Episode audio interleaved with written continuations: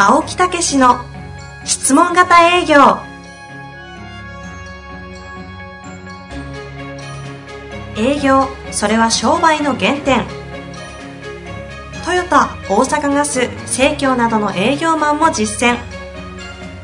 2万人を超える営業支援を行った青木武が営業の真髄を語り尽くします。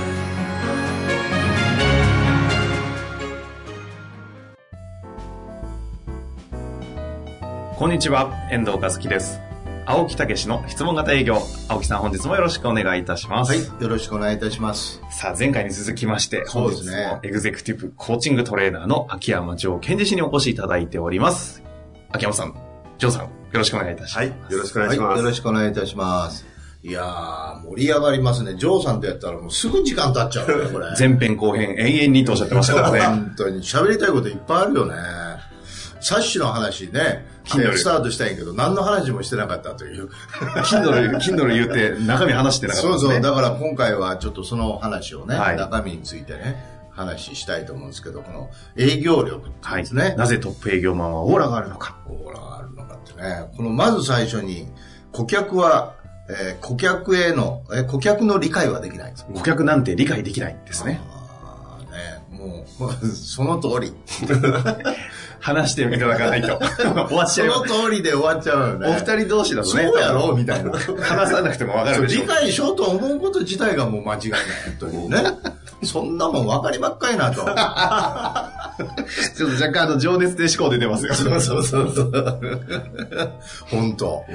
ねえここの切り口っていうのはなかなか面白いなと思いますけどね。そうですね、うんその、自分もある時思ったんですが、うん理解するってどういうことかなって考はいはいはい。えた時に、まあ、シンプルに言うと、えっ、と、自分の物差しで相手のことを測るときにうん分かったって思う。はいはい。ていうのは自分は自分の物差しね。はいそれを理解っていうふうに、もし定義づけた場合に、測りきれないよねっていうことですよね。そうすると、関心が尽きないわけですよ。それいいこと言うね。ありがとうございます。もう自分の物差しでみんな測ってんのか。うん測ってんのかってかっこいいことを言ってますけど。例えばこう、そう。え青木先生は食べ物何が好きですかと。うん。何て答えるんですか？え？食べ物何好きってカニ。カニ。ああ、カニね、カニって美味しいですよねって、ほら、私のカニの味で、えっと、私は今、タラバガニをイメージしちゃったんですが、えそれでこう、聖子ガニ俺。あの、っていうふうにずれていくわけですよ。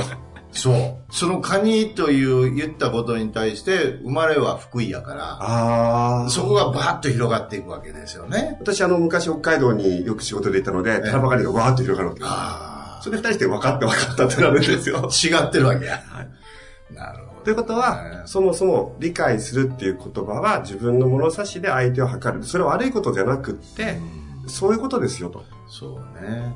ですから、私が、えっと、相手の、相手に理解してもらおうとするときにはうん、これ逆に使うんですよ。ほうほうほつまり、相手がどういう思考で物事を捉えてて、どういうふうに整理してるかっていうのが分かれば、うんその通りにお話ししてくると、分かった分かったっていうわけですよね。う。ああ、向こうがね。はい。はいはいはいはい。で、その、分かった時何が起こるかっていうと、うん分かっていたことがうん、より分かっただけなんですよ。難しいなったで。もともと分かってたことをより分かったそうですね。もとうんなるほどねその人が、より分かったね。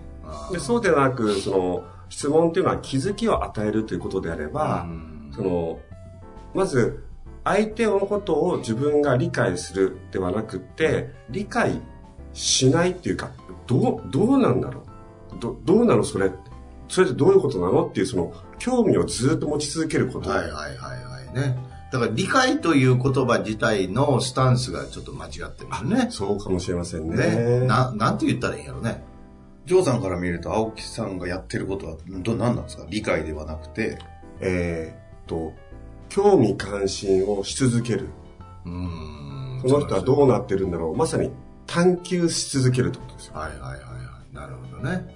あだから分かろうとするじゃなくてー、ええっと、どっか着地点を探しに行くというよりも、えうん。その限られた時間の中で、あなたのことを知りたいから教えてよと。そうそうそうそうそう。うんそういう感じだと思います。そうですね。うん。だからそれは、やっぱりね、あの、女房でも、あそんなことあったんか、みたいなことを今更ながら何年も付き合っててもうんうんあるし、うん。だからそういうことやと思うんですね。子供のことでもそうですしね。あ、そんな風にやってたんか、みたいなね。そうですね。えだから、こういう人間だなんて絶対決めつけられないし、うんうんうんという姿勢を持ってるとね、はい。謙虚になっていけるしね、ね興味が出てきますしね。はい。あのーその中で、まあ、私の師匠が教えてくれたんですけども、えあのー尊敬とは、ペイアテンションだよっていうふうに言う。ペイアテンション。はい。あの、ねまあ、その人はオーストラリア人なので、ええーリスリスペクトっていうのは、ペイアテンションだって言うんですよ。えうん。好きになることではなくって、ええその前に、ペイアテンション、えっと、意を注ぐ。うん。注意するっていうのは、起こることではなくて、意識の意。うん。その人に意識を向けていくことだよ。まあ、日本語で言うと、えー関心を寄せるとか、うん。えっ、と、観察をし続けるっていうニュアンスに近いんでしょうね。ああ、なるほどね。ですから、その、相手のことを理解しようというのではなくって、関心を持ち続けようと。うん。うん。でそのためには前提として、えー、計り知れないよね。そうそうそうそう。そういうことですよね。うん。だからそういう、やっぱり私は一人一人本当人生がみんなあって、うん。うんね、やっぱりそれを聞かせてもらうと、こんなことあったんかっていうのはいっぱい出てくるわけですようね。んだから常にその自分の人生っていうのは一つしかないけど、人の人生聞かせてもらうことによって、自分が体験もできなかったことを疑似体験できたりね。だから疑似体験なんですよ。そこ、ということは深く聞かないと。ええ、そうするとなんか自分が一つの人生が二つになったり三つになったりして豊かになってきますよね。うんえそうですね。ですから、こう、まあ、営業という短い時間の中ではあるけども、その人の今のお話聞いると、なんかこう、人生の映画を一緒に見せてもらう。そうそうそう。そうすると、あ、この人が大切にしてるもの、こととかが分かってくる。で、その大切にしてるものがあるからこそ、じゃあ、今どんなことを困ってるんですかってことがこう結びつくわけですよね。そうですよね。だからその人の大切にしてることっていうと、それは生き方とかうん考え方とか価値観とかね。はい。ということから魂ですよね。うんその人自身も実は気が付いてなかった。うんうん。ええというところまでさ、入っていくと、もう、これは感動の何者でもないっていうかね。そこから人生始まったりするからね。そうですね。ある意味ではね。だからそういうことの出会いができるっていうのはすごいことですしね。そうだと思います。で、うん私はその、青木先生とお話しさせてもらったり、ポッドキャストももう聞いてるんですが、ありがとうございます。ジョーさんも聞いてますよ。あありがとうございます。え 結局、営業の人って何やってるのかなっえうんて自分なりに考察してったら、うん青木先生たちやってるね。その人を、お客様を人生の主人公にししていくんだなって思ってるんですよ。思ってたら見えてきたんですね。ええ結局あなたは自分の人生の主人公でしょと。うん。で、主人公のまずあなたの、まあ、ストーリーを聞かせてよと。はい。で、そういうストーリーが見えてくる。うん。と今、その中でこういうことを困ってる。うん。その主人公の人は、生まれてから今までこういうことがあった。うんそして今こういうことを困ってるってところが来ましたよね。うん。じゃあ次どこ行きたいんですか、うんあっち行きたいんです。それが本当の欲求。うん。あ、あっち行きたいんですかその時に、お役立ちできますよと。うん。つまり、お役立ちというのは、えーっと、その人の人生を次に進めるために、私はあなたの役に立ちたい。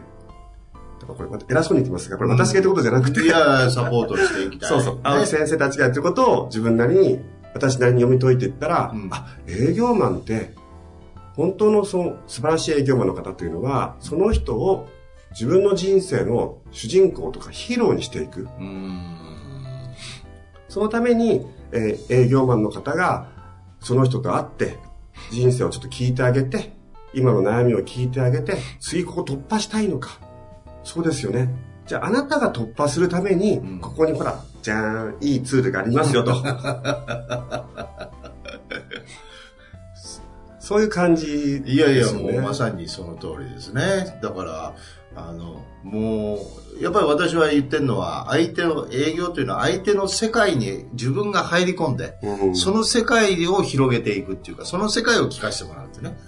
ところが、その、まだまだあれかもしれませんけど、人前ってさ、相手の世界へ入るっていうんじゃなくて、こっちの世界へ引きずり込むんかなって、まだ私のレベルでは思ってるんで、うんうんうん、ま、真逆やったっていうのがまだ今現時点ですよ。これから多分そういう世界のことになってくると思うんですけどね。前立つにしろね。そうですね。んだけど、やっぱりま、全くこう、あの、そういう意味では今のところは違うっていうかね。うんええうんで、一般的にはそうだと思うんですね。な、な、何が違うんかっていうとね。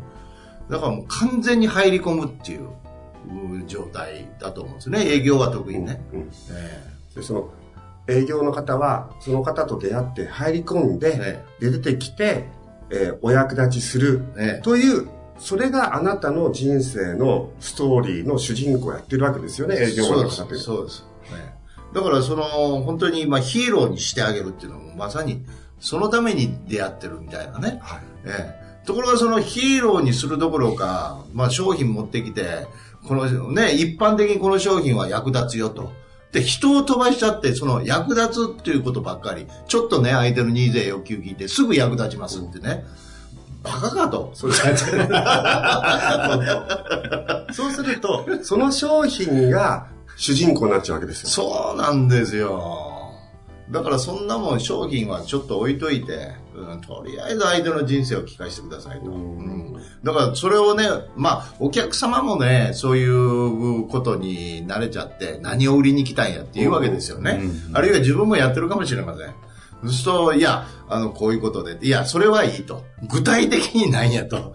ついね、言っちゃってそれに乗っちゃうんですね。そうねすると、ああ、これやったらもうええわとかね。うんだからそんな話じゃないんですよ。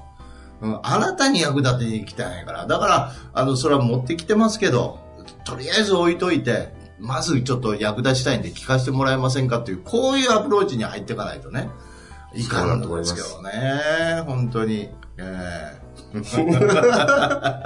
うお二人が話すとまだ今日、あの、1個目ですよ。いくらでもこのままいけそうですけども。えいやー、本当に。まあ、せっかくですのでね、うんあの、じゃあ別のええテーマで。これ腕組みなんか二つ目そうですよ。もう持ってってますね、話。もういいです、や腕。組みしたら失礼やって言うけどね。はいうん。俺らもそんな全然気にせずね、人前でこうやって腕組みしてね。うん、やってるんですけどね。うん。あの、お袋にも言われるんですよ。あんた腕組みしてたやろって。お袋に。80過ぎのお袋に。あれあかんから手解きなさい。しゃあないからこう手解いてる。たまたまね、お袋が来た時お客さん来てね、あ、そうなんですかって言って腕組み。解きなさいって。いや、まあ言うからね、まあ先輩やから、解きましたってやってるけど、うん他ではまだすぐこうやって。でもね、Kindle の中にはえ、顧客の話を聞くときは腕を組めってあるんですけど、これはどういう意図も、お二人分かり合っちゃってるから、説明してください、説明を。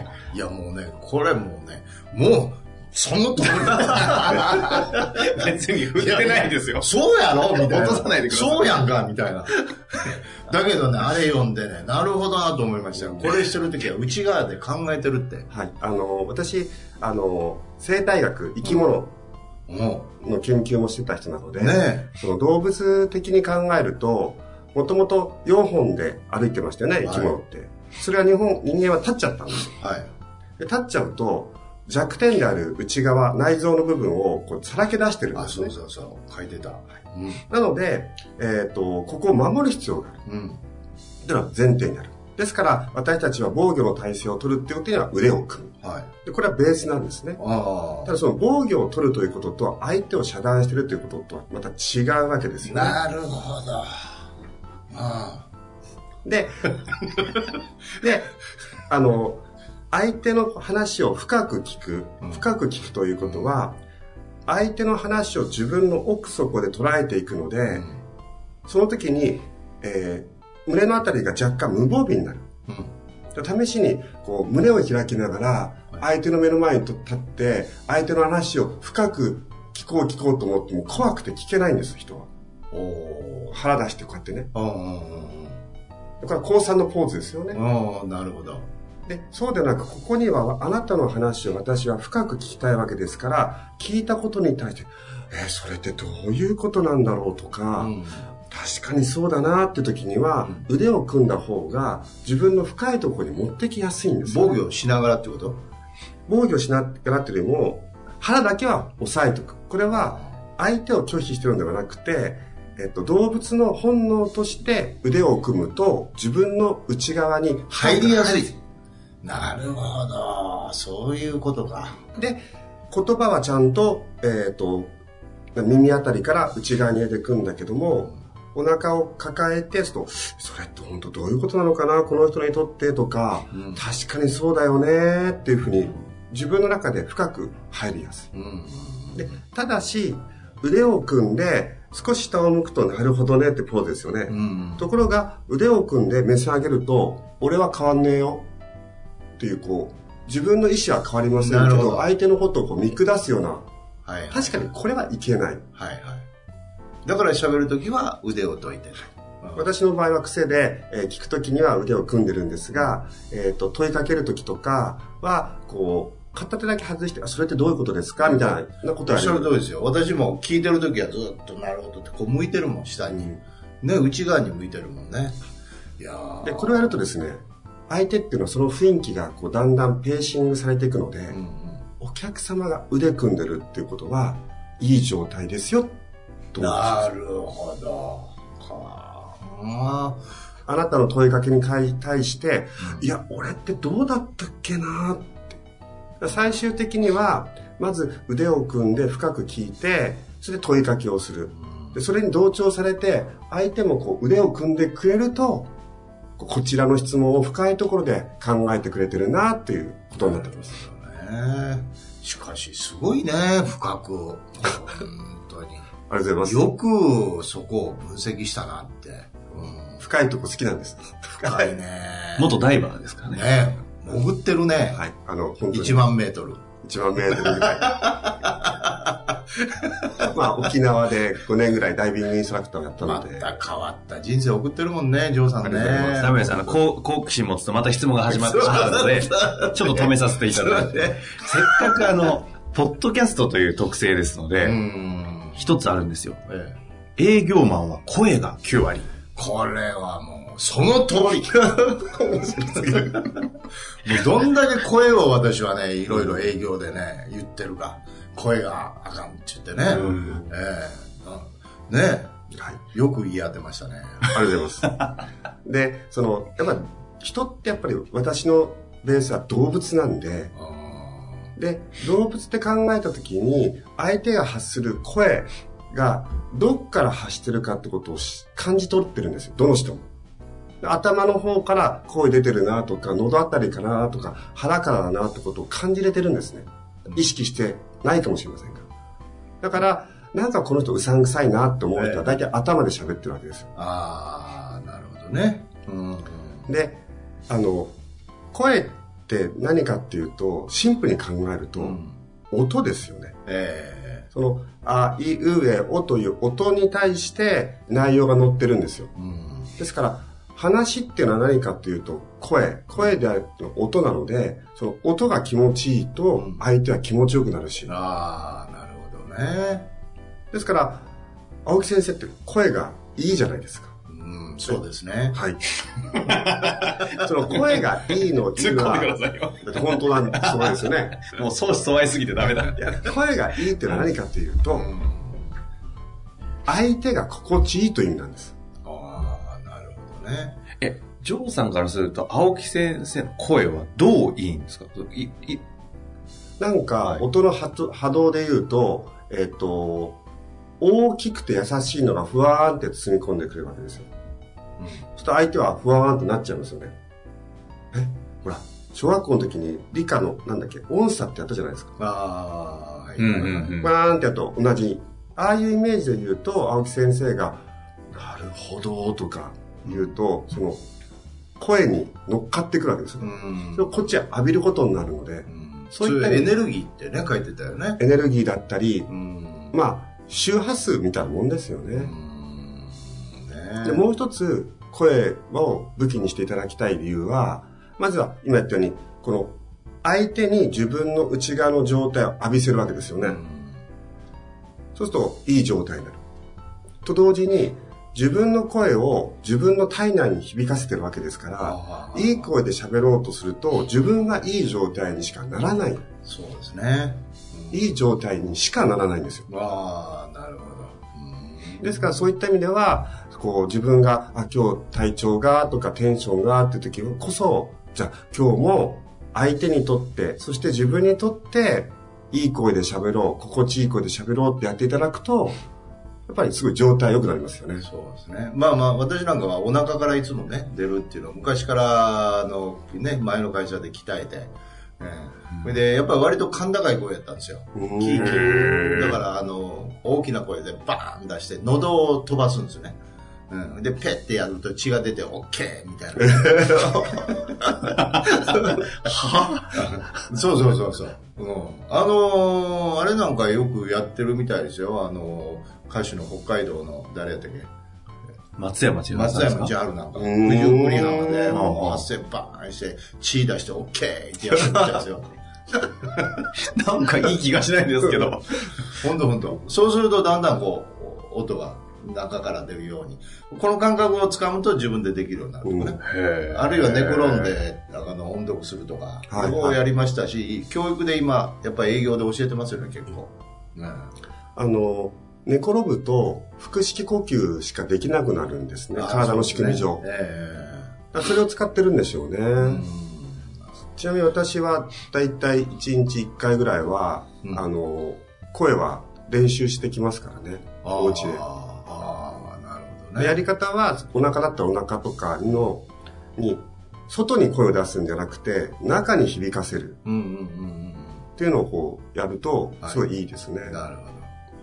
いやー、でもね、このね、まあ、二つ、三つぐらいやっとやりましたけどそうですね。もう全部は無理そうですが。いやー、だからね、もうこの、ぜひ営業力っていうのを呼んでいただいてね、あうんこれはね、その通りやなと思う人はね、もうそれこそすっ飛んでね、ジョーさん受けてみたらいいと思うんですよ。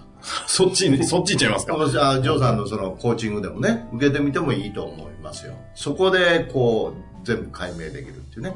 うん、で、それがわからない人は、だからこそ質問型営業っていうね、うん入り口に立ってもらうっていうね、そしてそれを、あの、さっきのマニュアルができてるということで、そこの中で体験をして、その世界へ入ってもらうっていうかね。うんあの、質問型営業のあのステップは、じゃあ私はコーチとしてどれぐらいいけてるかどうか知りませんが、えそのコーチ的に言ってもすごいフレームなんですね。うん。で、何がいいかっていうのっていうのは、やっぱその体験の中でわかるんですが、え私が一番皆さんに、私もそうです。どこに立ち返ればいいかっていうものを持ってる人間は強いですよね。ああ、最近自分はなんか調子悪いなとか、うまくいってないな時に、ステップとして、ここのどこの部分が今自分は弱いのかなとか、機能してないのかそなの通り。その通り。い以上ですか？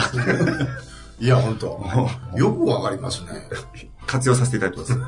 そして、うんえっ、と、私があの質問型営業のステップをすごい使ってるシーンがありまして、おそれは家族です。え？家族。あ、家族。家族で、えー子供とか、うそれから、まあ、奥様、うん私の、に話すときに、あれを使うと、かなりいいですよ。だって、こう、ね、奥さんが悩み事を来るじゃないですか。えで、大変だな、こっちも疲れたな、時までも、うん。時に、あの、ステップ通りやってくれるえと、え、えっと、現状、どうしたの？って、あ、それそれそうなんだ、と。で、じゃあ、どうなりたいの？あ、そうなりたいんだ、そうだよね。ーうん。で、今までどういうことやってきた？あ、そういうことやってきたんだ。えー今まで喋ってみてどうなの？って言うと、勝手に答えを導いてくれて、えで、えー、なんか、あ、そっか、私こうすればいいんだって勝手に気づいてくれえて、あリビングを去ってくれるんですよ。あ 素晴らしい。そうすると、えなんかこう、何もしてないのに、何もしてないわけじゃないんですけども、あれやるだけで、なんかこう、私の話を聞いてくれた状態ですよね、向こうは。晴らしいね、俺もう本当俺も使おう。あれ？ほら、それぞれ奥様には聞かれないようにした方がいいですね。俺がリビング去ってることだまたどっか行くなんだ。すぐそうやって逃げるやろみたいな。ちょっとね、家庭では、あの、まあ、でも子供とかね、はいあの、いろいろには使ってますいや、けどね。本当お子さんにや、私も子供にやると、いや、子供にやると、それこそ、その自分で考える子供になっていくんですよ。うんということは、そあの、皆さんもしね、あの、お子さんいらっしゃる方は、お子さんにそれを使うと、お子さんが自分で自分のことを考えていく人になるし、うん皆さんは質問型営業がより上手くなるわけですよねう。。そうだね。というわけで、すごい私、あの、いやいやいやいや。家族で使っています。ありがとうございます。きりないね、話ね。きりないですね。またタイミングどこかで、まだ俺全然話しきったという感じがないよ。それあの収録後にお願いいたします。本当に。まあまあ、とにかくこのね、ジョーさん出してられる3つのこの冊子っていうのははい非常におすすめで、ええありがとうございます読みやすくってね。そうですね、ん Kindle で。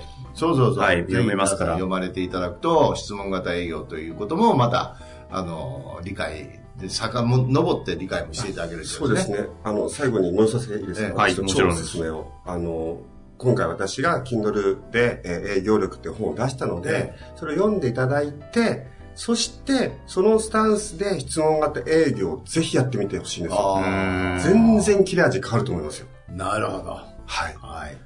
それはもうね、そういうまた声をいろいろね、聞かせていただいてそうですね。。また質問でもいただいて。ええ。で、あの、おお二方、いかに親和性が高いかは聞いた方々も分かったと思いますけど、うん秋山先生の方も、秋山城賢治の自分の可能性を解放するセルフコーチングという名前で、ポッドキャストされてますので、ええもちろんね、多くの人はご存知だと思いますけどね。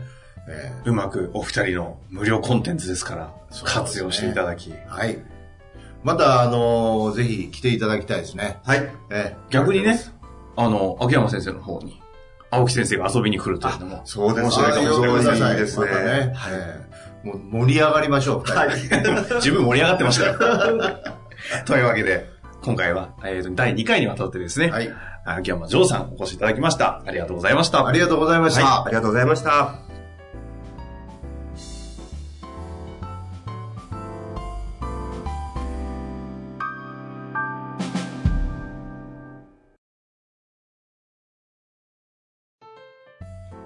の番組はいかがでしたか？番組では青木武氏への質問を受け付けております。ウェブ検索で「質問型営業」と入力し検索結果に出てくるオフィシャルウェブサイトにアクセス。その中のポッドキャストのバナーから質問フォームにご入力ください。たくさんのご応募お待ちしております。